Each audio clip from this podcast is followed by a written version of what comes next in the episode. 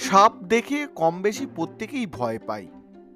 ভয় না পেলেও আবার অনেকের গা ঘিন ঘিন করে একথা সত্যি। তবে ভীতু মানুষদের ভিড়ে এমন কেউ কেউ আছেন, যাদের জন্য নির্বিষ বিষাক্ত বহু সাপ মানুষের রোষের মুখ থেকে বেঁচে ফিরেছে। এমন একজন হলেন বিহারের হরিওম চৌবে। বিহারের স্নেকম্যান নামেই এখন তাকে চেনেন অনেকে। বিভিন্ন এলাকায় সাপকে মেরে না ফেলার বার্তা প্রচার করাই তার এখন নেশা। হরিয়মের বয়স যখন বারো, তখন থেকেই এই আজব নেশার শুরু।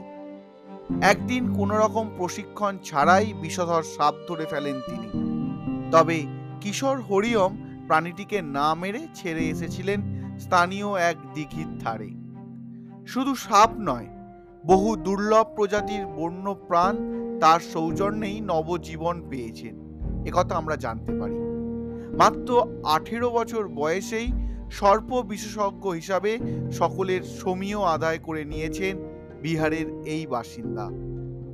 বক্সারের জঙ্গল ঘেরা গ্রামাঞ্চলে ছোটবেলা থেকেই কেটেছে হরিয়মের ছোট থেকেই তিনি দেখতেন যেখানে সাপে মানুষের লড়াই। যার অসম্ভাবী পরিণতি হিসাবে হয় কোনো গ্রামবাসী, নয়তো মারাপত্য প্রচুর সাপ। এরপর থেকে বন কেটে বসতি যত বেড়েছে, ততই পাল্লা দিয়ে বেড়েছে এই সমস্যা। মানুষের তৈরি উন্নয়ন অভিশাপ হয়ে নেমে এসেছে নিরীহ বন্য প্রাণের উপর। তখন থেকেই সাপের প্রতি ভালোবাসা শুরু। গ্রামের কোনো বাড়িতে সাপ ঢোকার খবর পেলেই তা বাঁচাতে ছুটতেন হরিওম সযত্নে তাদের ছেড়ে দিয়ে আসতেন অরণ্য কিংবা জলাভূমিতে। তবে সাপ ধরার প্রথাগত শিক্ষা ছিল না তার। বই পড়ে, হাতে কলমে অভ্যাস করে রপ্ত করেন এই কৌশল। অবশেষে দু হাজার উনিশ সালে তিনি বন্যপ্রাণী সংরক্ষণকেই পেশা হিসাবে বেছে নেন।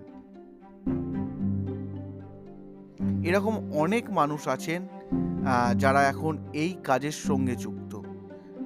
তাদের সকলকে সকলকে ইতি তোমাদের অর্ণবের পরিবারের পক্ষ থেকে জানাই অসংখ্য অসংখ্য শ্রদ্ধা, ভালোবাসা এবং প্রণাম। তাদের এই কাজকর্মের জন্য, সাহসিকতার জন্য আমাদের পরিবেশ কিছুটা হলেও ভারসাম্যে এখনও বেঁচে আছে। কীরকম লাগল আজকের এই পর্ব, অবশ্যই আমাকে জানাবেন। আর নতুন যারা শুনছেন, তারা ফলো তো করবেন। কিন্তু অন্য এপিসোডগুলো একটু শুনে নেবেন। আজ এখানেই শেষ করি। দেখা হচ্ছে ঠিক এই সময় নতুন কোনো এপিসোড নিয়ে। ততক্ষণের জন্য, টাটা।